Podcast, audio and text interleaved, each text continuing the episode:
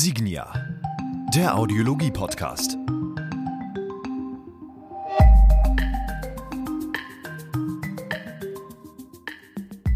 So, und damit starten wir auch die Aufnahme und damit wieder hallo und herzlich willkommen zum Signia Audiologie Podcast. Wir melden uns zurück in Folge 4 aus unserem Signia Studio.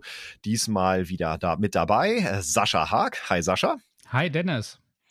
Und wie man hoffentlich im weiteren Verlauf hören kann, hier in unserem Studio mit neuem Aufnahmeequipment. Das heißt, auch wir haben ja einen Lernprozess, was die Aufnahmequalität angeht. Sprich mal ein bisschen, wir wollen das mal gerade mal testen. Das ist wohl richtig. Ja, nachdem ja die Zuhörerschaft mehr und mehr steigt, haben wir gedacht, es macht doch jetzt mal Sinn, nochmal in ein bisschen bessere Aufnahmetechnik zu investieren. Und das kommt hoffentlich jetzt in den nächsten Folgen auch den Hörern und entsprechend Sie, die gerade zuhören, zugute. Und damit wollen wir mal anfangen mit der Folge 4. Wir haben noch keinen Titel gefunden, aber wir haben auf jeden Fall Themen, über die wir sprechen wollen. Und die sollen das Ganze eventuell so ein bisschen umrahmen. Denn wir hatten ja vorab schon mal gesprochen. Du hast schon ein bisschen was erzählt. Deswegen haben wir uns gedacht, bringen wir das noch mal hier in diesen Podcast mal rein. Denn du hast ja Informationen oder Neuheiten, unter anderem von der CES. Die CES, das ist die Consumer Electronics Show, also quasi die weltweit größte Messe für, kann man so sagen, Konsumentenelektronik in erster Linie.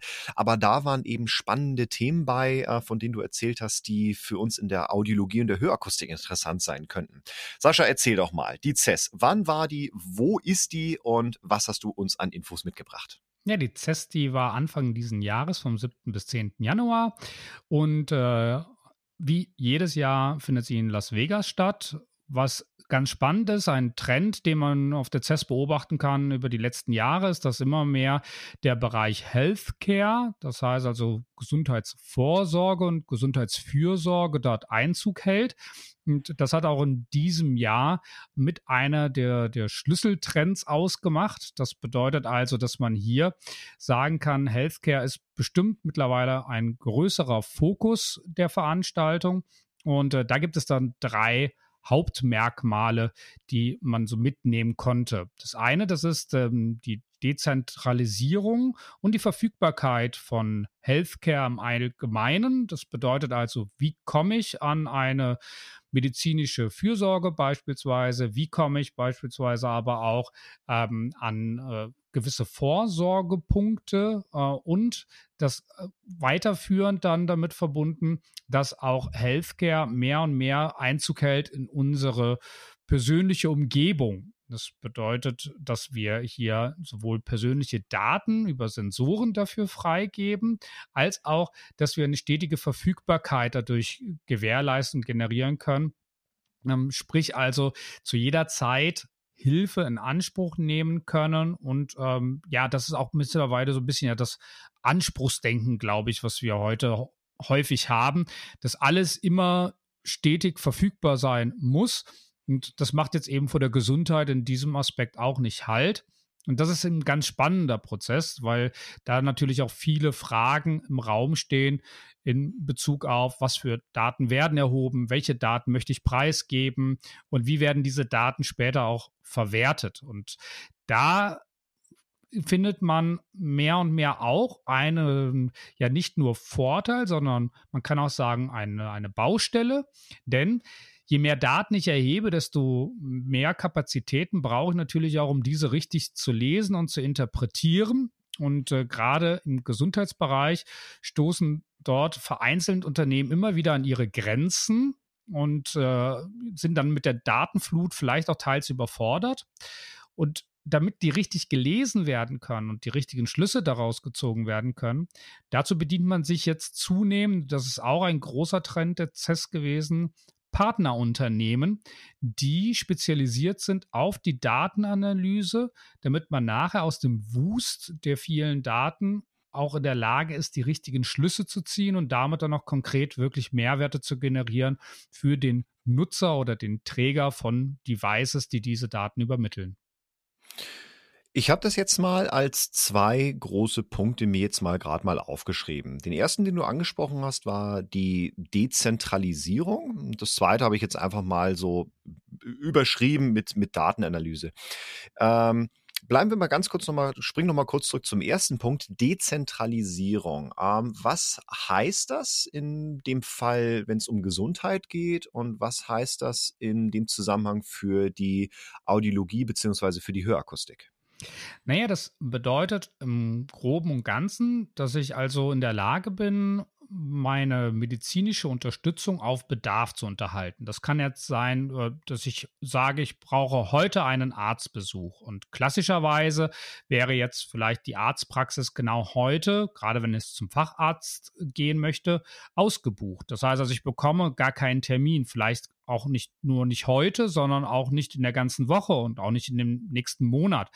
Jetzt aber über die neuen technischen Möglichkeiten sagen kann, naja, also vielleicht gehe ich dann eher mal in Richtung Telemedizin und buche mir dann online einen Arzt und kann dann über Webcam und den Dialog vielleicht schon mal ein Thema lösen, das mir jetzt persönlich gerade wichtig ist, was mir vielleicht, wie man so schön sagt, unter den Nägeln brennt und wo ich wirklich Hilfe brauche.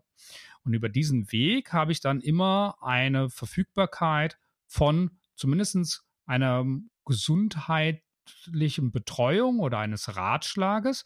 Für die Hörakustik abgeleitet bedeutet das, dass ich über solche Wege, und die gibt es heute auch schon, in der Lage bin, mir vielleicht virtuell einen Termin bei einem Akustiker zu besorgen oder zu buchen, ohne jetzt die Präsenz haben zu müssen im Fachgeschäft, aber trotzdem dann eine Änderung im Hören zu erreichen, indem nachher dann über den virtuellen Weg mir der Hörakustiker zum Beispiel eine Einstellung sendet oder eben auf der Beratschlagung, die man zusammengeführt hat, dann insofern eine Hilfestellung gibt, dass ich dann wieder besser mit meinen Systemen zurechtkomme.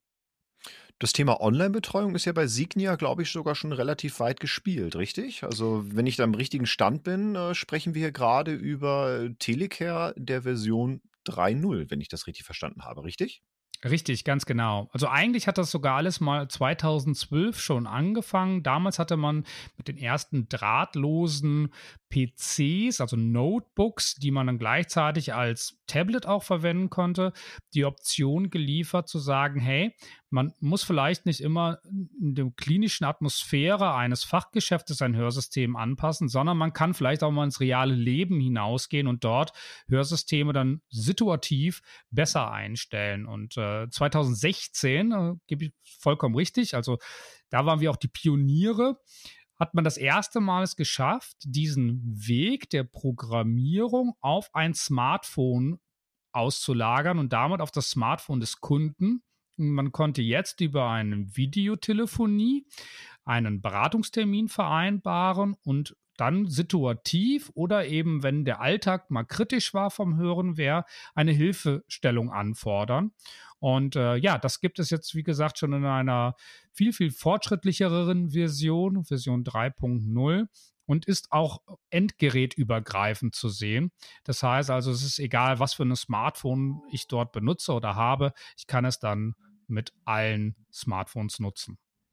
Also quasi ein Angebot als Plattform für eine Online-Betreuung für die Akustiker, für den Kunden von heute und morgen. Vollkommen richtig, genau. Also wenn ich dort natürlich mit offenem Geist und offenem Herzen dieser Sache folge, ist das tatsächlich ein Weg, wie ich heutzutage mir schon ein Stück Zukunft bei mir ins Fachgeschäft hineinhole, ja. Ja, da kommen wir nämlich zum nächsten Punkt rüber, und den finde ich auch sehr interessant, weil wir, wie auch in den letzten Folgen schon besprochen haben, wir befinden uns in einer ganz spannenden Branche, die eben immer in Bewegung ist und gerade in den letzten Jahren doch nochmal einiges mehr an Bewegung eben reinbekommen hat. Und da haben wir unter anderem letztes Mal Stichwort Bewegung und Sensorik über einen Bewegungssensor gesprochen. Und da waren wir beim zweiten großen Punkt, den du vorhin angesprochen hast, nämlich die Datenmenge quasi, die heutzutage über Gesundheit eben erhoben werden kann. Da wird man natürlich hellhörig, wenn das jetzt heißt, dass da Firmen mit diesen Daten heutzutage gar nicht mehr hinterherkommen, das eben alles auszuwerten. Wie siehst du denn da jetzt den Hörakustiker vielleicht sogar als Datenanalyst? Vollkommen richtig. Also der Hörakustiker ist, wenn er denn heutzutage solche modernen Themen nutzt, eine Art Datenanalyst. Letztendlich sind wir das ja alle. Ja, also wir umgeben uns ja stetig mit Daten und versuchen daraus die richtigen Schritte abzuleiten oder aber auch natürlich Interpretationen vorzunehmen von der weltpolitischen Lage bis hin zum Klein-Klein des nächsten Einkaufes. Allerdings, der Hörakustiker kommt natürlich jetzt hier in einer besonderen Schlüsselrolle daher. Denn wenn er jetzt sich um das persönliche Hören bemüht, dann ist das natürlich ein sehr sensibler Bereich, in dem er dort agiert. Und er hat jetzt die Möglichkeit zum einen, dass er sagt, okay, über diesen Telecare-Weg ja eine Art Satisfaction-Index anzuschauen. Das heißt also, die Zufriedenheit zu beobachten im Verlauf und im Prozess und dann auch zu analysieren über diesen Weg, was ist vielleicht jetzt gerade der Umstand für eine weniger Zufriedenheit.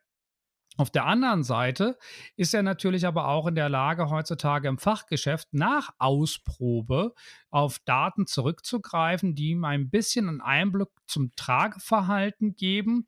Das heißt also, wie lange beispielsweise durchschnittlich solche Geräte getragen werden, natürlich mit Einstimmung und Einwilligung des Kunden. Und dann auch in die Beratung dort nochmal konkret zu gehen, situativ zum Beispiel. Hält man sich viel im Lärm auf oder hält man sich viel beispielsweise in einer Szenerie auf, wo Musik läuft, um dann auf ein spezielles Programm auch rückzuschließen oder vielleicht sogar auf eine komplett neue Einstellung. Und dieser Data-Analyst-Part, den man heutzutage in diesem Feld hat, der ist wirklich nicht zu unterschätzen. Er liefert auf der einen Seite sehr, sehr viel nützliche Informationen zur Verbesserung des Hörens. Auf der anderen Seite ist es natürlich aber auch ein zeitintensiver Faktor. Vor allen Dingen, wenn man sich überlegt, wie du ja eben sagtest, Firmen kommen ja heute schon an die Grenzen vom Analysieren. Irgendwann wird auch der Akustiker sehr wahrscheinlich die Fülle an Daten nicht mehr im Ganzen fassen können. Und bin ich mir sicher, so wie die Firmen heutzutage dort auch schon auf künstliche Intelligenz zurückgreifen. Genau, das ist, glaube ich, hier tatsächlich gar nicht mehr so weit weg. Das heißt also, auch hier wird es bestimmt über kurz oder lang einen Algorithmus geben, der versucht, die Menge der Daten so aufzubereiten, dass sie wiederum für Menschen einfacher lesbar sind.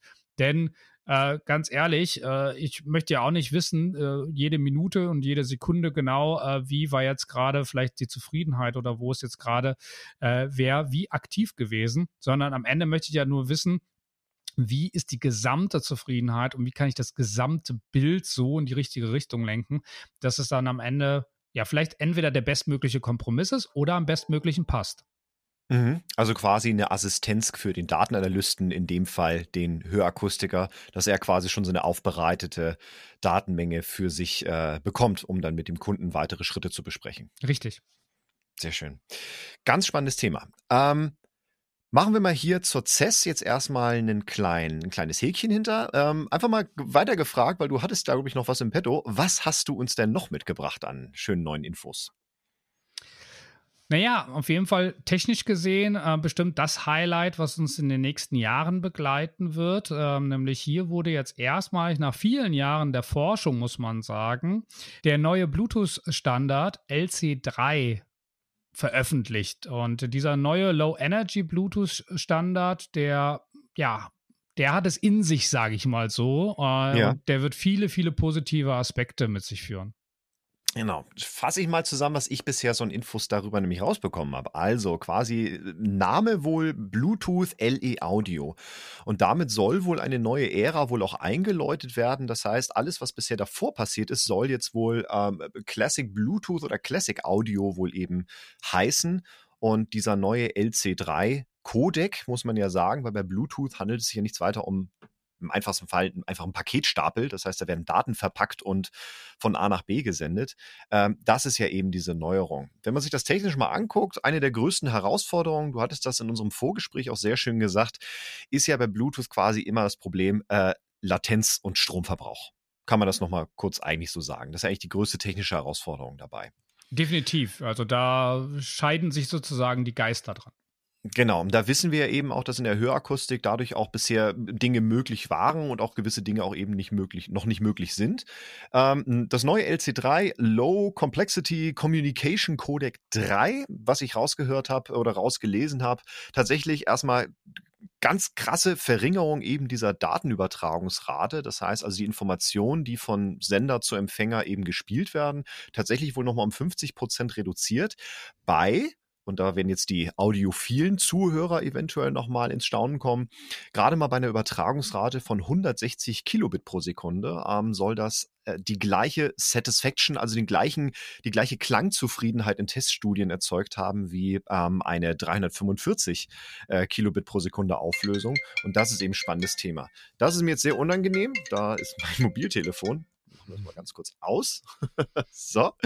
Und gehen noch mal ganz kurz hier auf das Thema ein. Also, kurz zusammengefasst, falls ich in den Schnitt machen sollte, Low Complexity Communication Codec LC3, 50% kleinere Datenrate, also Bitrate, die wir hier haben, und mit 160 Kilobit pro Sekunde die gleiche Klangzufriedenheit in Teststudien wie mit 345 Kilobit pro Sekunde, also ganz spannendes Thema, das heißt besserer Klang und noch weniger Bitdate und damit entsprechend auch weniger Stromverbrauch, weil umso mehr Pakete ich ja schicken muss, umso mehr Strom verbrauche ich auch. Da ist vor allem zwei Themen, glaube ich, für die Hörakustik interessant, über die wollte ich gerne mit dir sprechen. Und zwar das eine ist das Thema Multiple Audio und das andere ist Broadcast Audio. Was hat es denn damit auf sich? Ja, also das Multiple Audio ist deswegen so spannend, weil es jetzt einen Umstand behebt, der jahrelang in der Bluetooth-Kommunikation ein Problem war. Das ist nämlich der Umstand, dass wir bei der Bluetooth-Kommunikation häufig eine verschlüsselte End-zu-Ende-Situation vorfinden. Das bedeutet, dass ein Partner sich sozusagen mit einem anderen Partner festbindet und die beiden jetzt ihre Daten untereinander austauschen. Das bringt jetzt erstmal natürlich einen Vorteil in Form von, dass ich überhaupt eine verschlüsselte Verbindung habe. Das bringt aber auch den Nachteil, möchte ich einen weiteren Partner hier hinzufügen, dann stößt das System schnell an seine Grenzen. Und das, was man aber braucht in einer Kommunikation von Hörsystemen, die nun mal getrennt sind und kein Kabel dazwischen ist, zu einem Smartphone, das ist natürlich, dass ein dritter Partner sozusagen in diesem Verbund hinzustößt. Und zwar nämlich das Smartphone auf der einen Seite und dann auf der anderen Seite das rechte und das linke Hörsystem getrennt. Und diese beiden werden natürlich auch stereophon versorgt. Das heißt also mit den Signalen so gesplittet und aufgegliedert, dass ich dann auch einen stereophonen Effekt nachher habe, ein räumliches Hören, wenn man so möchte, auch damit generiert wird. Und das ist der große Vorteil. Das bei einer unglaublich geringen Latenz, sodass ich zum Beispiel dann auch beim Fernsehen gucken, da dann immer ein schön lippensynchrones Bild später habe. Genau, wie ist das denn heute gelöst? Gerade das Thema Fernsehen. Viele Menschen sagen ja, ne, was man ja auch immer mehr merkt, der Schauspieler spricht nicht mehr deutlich oder die Musik ist zu laut. Also gerade Menschen mit einer Hörbeeinträchtigung sind davon sehr oft betroffen. Was ist denn da die aktuelle Lösung? Ja, heute geht man, und das ist auch noch gar nicht so alt, dieser Entwicklungsschritt, tatsächlich nämlich erst so 2-3 Jahre, geht man den Weg, dass man auch Bluetooth bereits nutzt, allerdings mit einem spezialisierten Protokollstapel, der, und das ist eben noch vielleicht im Moment so ein bisschen die Bremse dazwischen, der eine externe Setup-Box benötigt. Das nennt sich jetzt in unserem Fall Streamline TV. Das ist ein kleiner 4 Gigabyte Kasten, der in der Nähe dann des Fernsehers gestellt wird, an den Fernseher direkt angeschlossen wird, meist an den Kopfhörerausgang und der jetzt eben dieses Ausgangssignal transferiert in ein spezialisiertes Bluetooth-Programm. Ja, Programm oder Bluetooth-Protokollstapel vielmehr. Und dann wird darüber das Hörsystem ohne ein direkte Zubehör sonst irgendwie, das sonst am Körper getragen musste, denn das war viele Jahre lang davor wiederum der Fall gewesen, wird es direkt an die Hörsysteme gestreamt. Und damit habe ich das Signal also sofort präsent, kann mich also auch jetzt schon frei zu Hause bewegen und dem Fernsehgenuss frönen, auch lippensynchron natürlich. Das heißt also von der Qualität her ist das auch absolut in Ordnung und damit habe ich dann auch heute schon den normalen Fernsehgenuss möglich. Was eben das Neue bei dem Bluetooth Multiple Audio Standard wäre, dass ich eben theoretisch gesehen auch auf diese Setup-Box verzichten könnte, wenn dann mein Fernseher diesen neuen Bluetooth-Standard, also es würde dann für alle neuen Fernsehgenerationen in Zukunft sprechen, bereits besitzt. Ganz spannendes Thema, weil jetzt haben wir nämlich auch den Punkt Streaming auch nochmal hier benannt. Wie ist denn das aktuell zum Beispiel, was hier immer mehr Menschen auch interessiert, mit dem Smartphone möglich oder wird mit dem Smartphone möglich sein?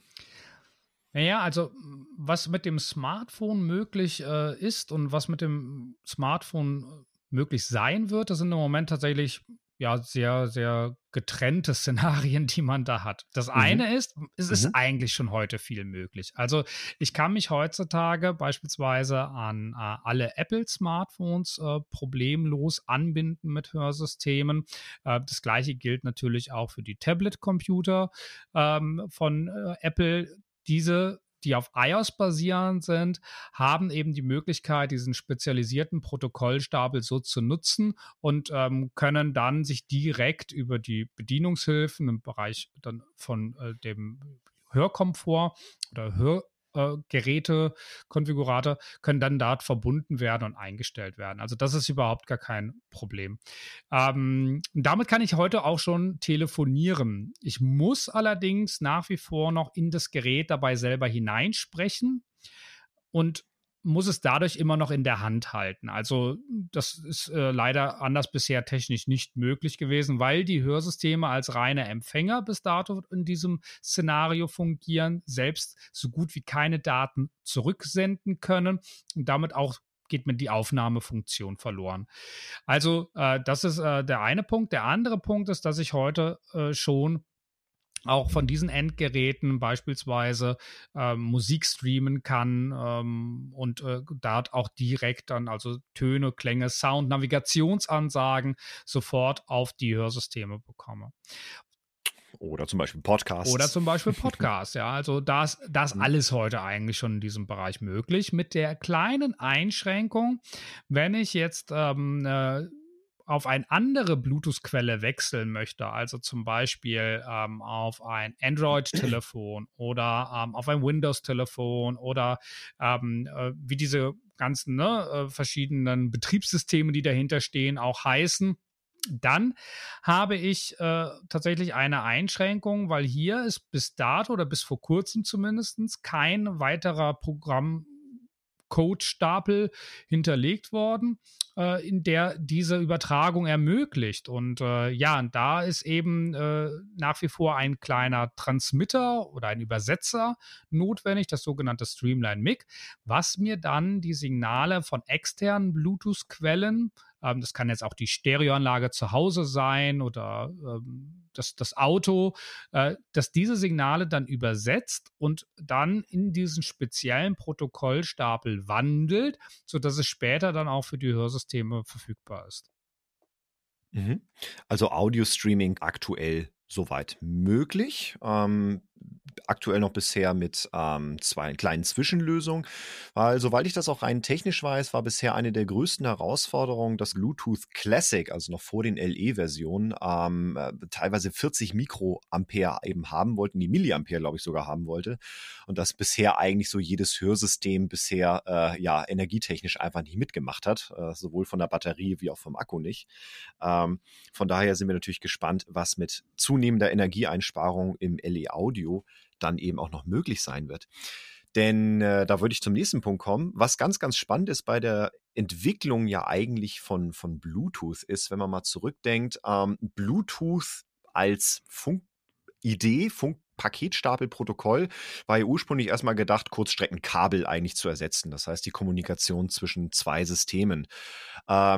habe ich früher, weiß nicht, die ersten kabellosen Tastaturen gehabt oder Mäuse gehabt, war ich irgendwann in der Lage, Bluetooth-Streaming zwischen Smartphones, dann inzwischen ja auch, wie wir es häufig viel sehen, zu diesen Bluetooth-Kopfhörern zu haben, mit denen viele Leute im Stadtbild unterwegs sind, oder eben auch diese Bluetooth-Boxen eben, die ich in meinem Bekanntenkreis fast in jedem Haushalt eben antreffe, sehe.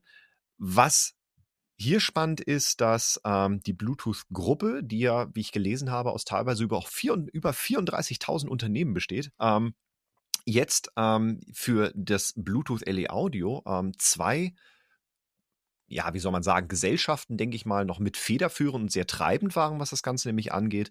Das eine ist nämlich das Fraunhofer-Institut, mit dem ja auch die Hörakustik relativ viel, ja, denke ich mal, zusammen auch erarbeitet. Und vor allem jetzt mit dabei, ich weiß nicht, wie lange sie schon wirklich mit dabei sind, das ist eben die EHIMA. Die EHIMA, das ist der europäische Zusammenschluss der Hörgeräteindustrie. Du wirst da gleich noch ein bisschen was zu sagen können. Die es überhaupt ermöglicht, nicht wegen dieser Gruppe, aber das neue Bluetooth-Protokoll ermöglicht überhaupt, dass Hörgeräte diesmal jetzt auch neu wirklich eine Rolle auch dabei spielen, weil die waren ja bisher immer außen vor. Sag doch uns noch mal ganz kurz ein paar Worte vielleicht kurz zu EHIMA und was es vor allem mit Broadcast-Audio auf sich hat, weil das wird eben ein spannendes Thema dann für den Konsumenten im Alltag.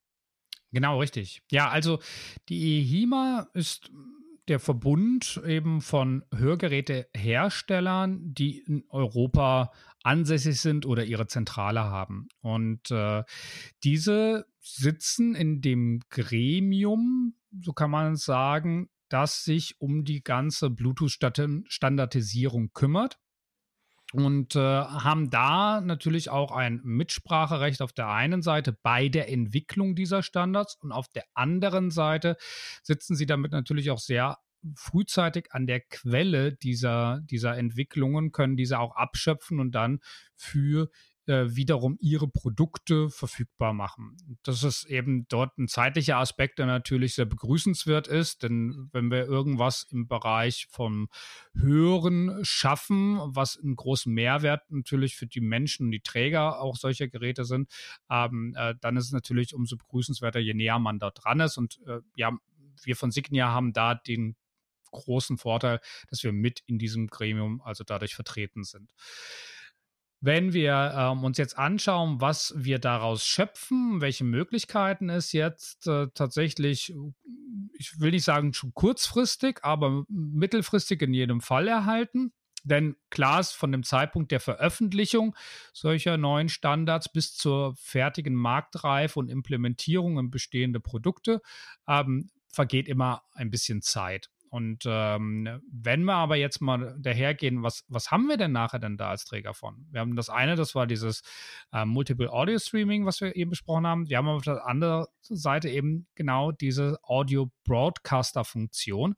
Und da wird es dann eben spannend sein, tatsächlich, was da möglich ist, denn das wird tatsächlich bahnbrechend sein. Also wenn ich mir mal überlege, zum Beispiel, dass ich als schwieriger Mensch in Zukunft irgendwo mich auf der Welt aufhalten kann, mal rein theoretisch jetzt in dem Fall, und kann dann auf Daten in meiner Umgebung zurückgreifen, also Audiodaten, dann kann das direkt ein sehr großer Mehrwert sein. Also zum Beispiel, ganz einfache Situation, ich stehe am Bahnhof und diese neue Audio-Broadcaster-Funktion wird es ermöglichen, dass jetzt permanent ein Audio-Stream in dieser Umgebung gesendet wird. Und jetzt kommt der Zug zum Beispiel zu spät und jetzt kommt die normale Ansage für, ich sage jetzt mal, die Normalhörenden und so und dann kommt der Zug. Und ich habe jetzt vielleicht als schwieriger Probleme damit, das jetzt auf dem akustischen Weg direkt zu verstehen. Dann kann ich durch einen kleinen Tastendruck am Gerät sofort wechseln in diesen Audio-Broadcaster-Modus und dann die diesen Datenstream empfangen, diesen Audiodatenstream, wo mir das dann nochmal direkt in die Hörgeräte eingespielt wird. Oder, und da kann ich dann natürlich auch jegliche Art der erweiterten Sinneswahrnehmung reinspielen, dass ich sozusagen hier sämtliche Daten von einer Umgebung gestreamt bekomme. Also zum Beispiel, wir machen eine Führung und wir stehen vor einem Bild und ich wechsle jetzt in diesen Datenstream hinein und dann wird mir was zu dem Maler erklärt und was die impressionistische Aussage von dem Bild sein soll. Oder ich mache eine Stadtführung und jetzt wird mir da in den Straßen ein Audiodatenstream vorherrscht, beispielsweise gesagt, was ich für Gebäude dort sehen kann. Und das rein theoretisch sogar, ohne dass ich dann noch ein Smartphone mitnehmen muss, sondern einfach nur durch die Bedienung des Gerätes. Und das ist schon wirklich sehr, sehr abgefahren, weil wir dann in einen Bereich kommen, wo vielleicht sogar ich als Normalhörender sagen würde, hey, das ist jetzt so cool und ich kriege dadurch so einen hohen Mehrwert. Ich hätte gerne auch jemanden, der mir dauernd irgendwie sagt, keine Ahnung, das ist jetzt gerade das und das Gemälde oder du befindest dich gerade an dem und dem Ort und da ist jetzt hier gerade das und das besonders sehenswert oder morgen steigt eine Party hier in dem und dem Club, ja, also was man immer ja auch für Themen oder Dinge gerne erfahren möchte. Gleichzeitig bin ich aber auch in meinen häuslichen Umgebungen in der Lage, meine Sinneserweiterungen dort auch zu nutzen. Also zum Beispiel, wir kennen das alle, morgens den Griff zum Tablet oder zum Smartphone, um mal gerade zu checken, wie das Wetter draußen ist. Das könnte über einen Automatismus hier schon gelöst sein. Das quasi gesehen, wenn ich morgens die Geräte anschalte, dann wissen die ja, wie viel Uhr es ist durch den Datenstream und dass dann gesagt wird, okay, möchtest du deine täglichen Informationen abrufen oder dein tägliches Update erhalten. Und dann wird ja eben gesagt, draußen ist 7 Grad und es regnet heute. Die Aussicht ist 12 Uhr mittags Sonnenschein und warm. Also all das ist damit tatsächlich möglich, von, wie gesagt, der Navigationsansage bis über hin Zusatzinformationen aus regionalen Bereichen wird alles ja früher oder später auf uns zukommen. Ja, ich kann gerade nicht mehr sagen, wo ich das gelesen habe oder ob wir das vielleicht sogar schon mal besprochen haben, aber das ist zum Beispiel auch das ganze Thema, wird das Smartphone in Zukunft weiterhin das Eingabemedium sein für eine Kommunikation oder wird das später vielleicht über einen sprachgesteuerten Assistenten eben laufen? Haben wir ja in Folge 2 schon mal drüber gesprochen, was mit Own-Voice-Processing ja zum Beispiel möglich wäre und dann in dem Zusammenhang eben, kann ich telefonieren? Kann ich mir Nachrichten vorlesen lassen? Das sind ja alles Dinge, die gehen ja heute schon, wenn auch noch nicht so einfach, die aber eventuell durch ein solches Protokoll und eben über weitere Entwicklungen in die Richtung zum Beispiel möglich wären. Nicht wahr? Absolut. Also das, was wir vielleicht beim Multiple Audio vergessen haben, ist ja auch die Möglichkeit, dass ja dort schon das Smartphone, und zwar, wenn wir jetzt nur den Aspekt des Telefonierens mal hernehmen, zur technischen, kann man vielleicht schon sagen, Last degradiert wird, weil ich nämlich fürs Telefonieren das Smartphone gar nicht mehr an sich bräuchte. Die komplette Kommunikation läuft nämlich dann schon über diesen neuen Bluetooth-Standard, über die Hörsysteme in dem Fall. Das heißt, diese nehmen meine Stimme auf und durch diese Own-Voice-Funktion sogar sehr, sehr präzise. Auf der anderen Seite höre ich natürlich auch den Gegenüber über diese Systeme.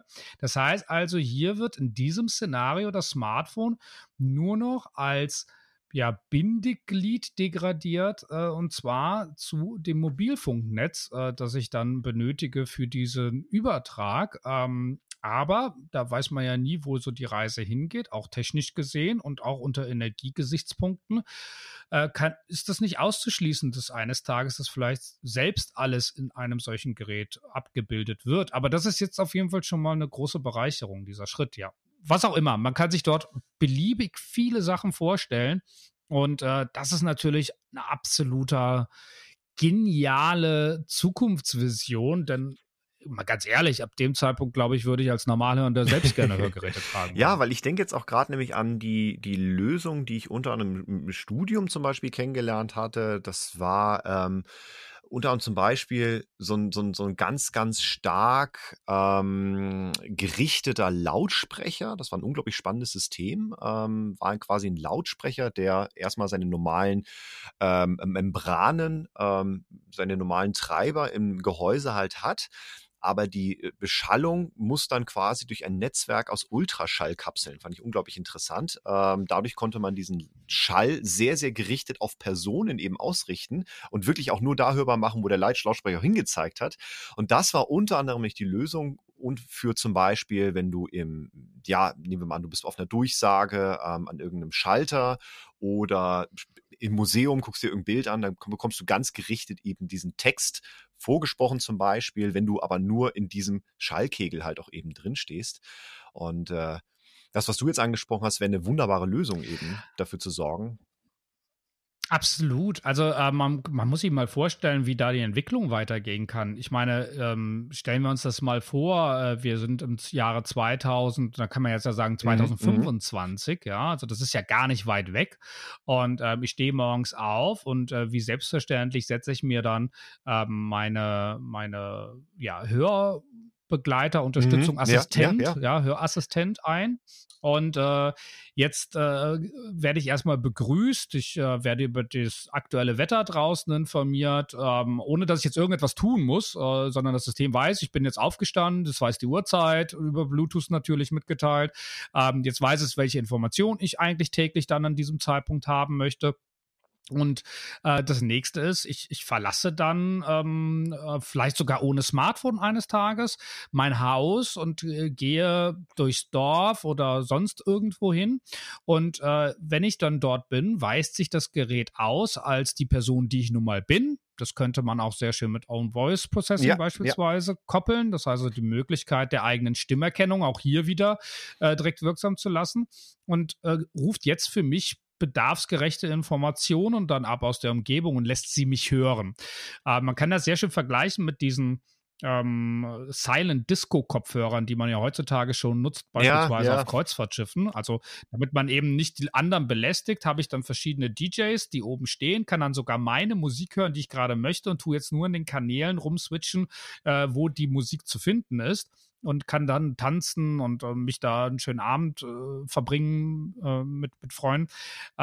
Und jetzt muss man sich mal vorstellen, das könnte man jetzt über dieses Audio-Sharing theoretisch auch machen und sagen, hey, du hast jetzt hier gerade in deinem Kanal, weil du der Sascha bist, folgende Information anliegen und möchtest du die hören oder nicht? Und dann kannst du ja immer noch sagen, okay, entweder dann wahlweise per Smartphone oder mit Tastendruck auf dem Gerät, ja oder nein. Ja, also eine ganz spannende Phase. Ja, vor allen Dingen für die Hörakustik hatte ich einfach nur mal vielleicht ein etwas abgefahrenes Gedankenspiel, weil ich eben aber auch gelesen hatte, dass das neue Bluetooth-Protokoll auch eine unglaublich niedrige Latenz haben soll. Also das heißt, dass man eventuell sogar eben direkt einen Fernseher, der eben Bluetooth LE Audio kann, zack, man streamt direkt auf die Hörsysteme, ohne noch irgendeine Zwischenschaltstelle, wie wir sie vorhin beschrieben haben.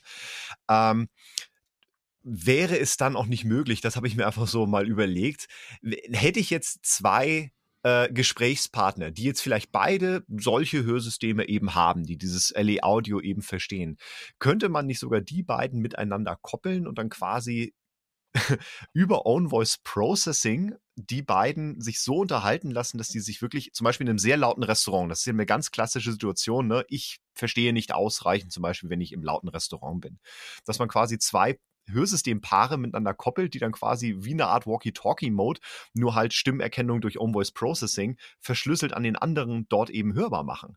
Weißt du, was ich meine?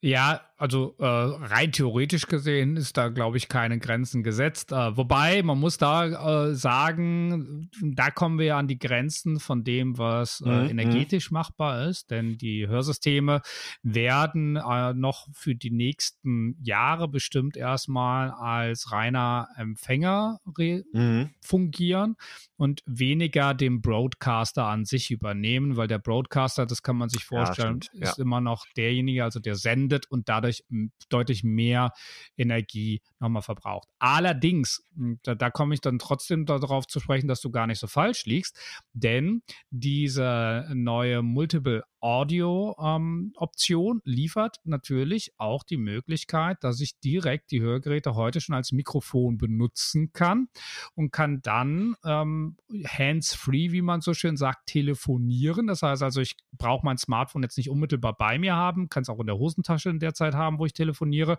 und dann spreche spreche ich dann mit meinem Gegenüber tatsächlich über die Hörsysteme rein. Also deswegen ist es nicht so weit von der Hand zu weisen, dass das technisch möglich ist, aber ob eine direkte Kommunikation, und da ist nämlich der energetische Faktor, weil hier haben wir das Smartphone noch in der Mitte, ob das einmal möglich sein wird und wie dann auch die Anwahl mal funktioniert, das würde ich mal sagen, ist noch sehr weit in Zukunft. Okay, aber ich finde es auf jeden Fall spannend, diese Gedankenspiele, die wir gerade haben. Wenn man mal zurückdenkt, so Thema Induktionsschleifen in Kirchen und Induktionsspulen in Hörsystemen, das ist ja noch eine Zeit, die wir ja eigentlich sogar noch ein bisschen haben, aber wenn man jetzt eben sich die neuen Entwicklungen eben anschaut und wo die Reise dahin geht, dann bin ich ziemlich überzeugt davon, dass der Alltag des Kunden sich dort ja sehr viel weiter vereinfachen wird und auch die Hörsysteme immer spannender werden von der Entwicklung her. Also Hörsystem weiterhin noch so als Empfänger, aber vielleicht auch eben als Eingabemedium für zum Beispiel in einer Verbindung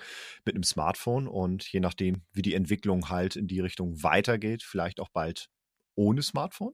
Wir werden sehen. Wir werden sehen. Also ich glaube, Own-Voice-Processing macht da halt relativ viel möglich, weil ich eben diesen Identifikationspart drin habe. Und das ist natürlich dann besonders schön. Das heißt also, ich kann mich selbst als Person vielleicht damit ausweisen. Und das ist ja auch schon mal ein großer Schritt. Und wie gesagt, die Geräte kommunizieren ja dann auch mit ihrer Umgebung in diesem Datensende- und Datenempfangsfeld, und darüber kann man sich bestimmt auch hier und da anmelden später mal und dann auch wieder abmelden und dann vielleicht auch sehr zielgerichtet seine Informationen regional erhalten an dem Ort, wo ich gerade bin.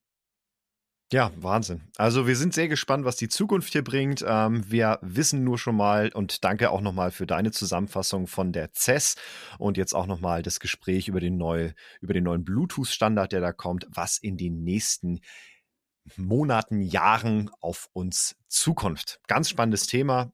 Und damit würde ich sagen, erstmal wieder, Sascha, vielen, vielen Dank, dass du wieder mit dabei warst. Ja, danke, Dennis.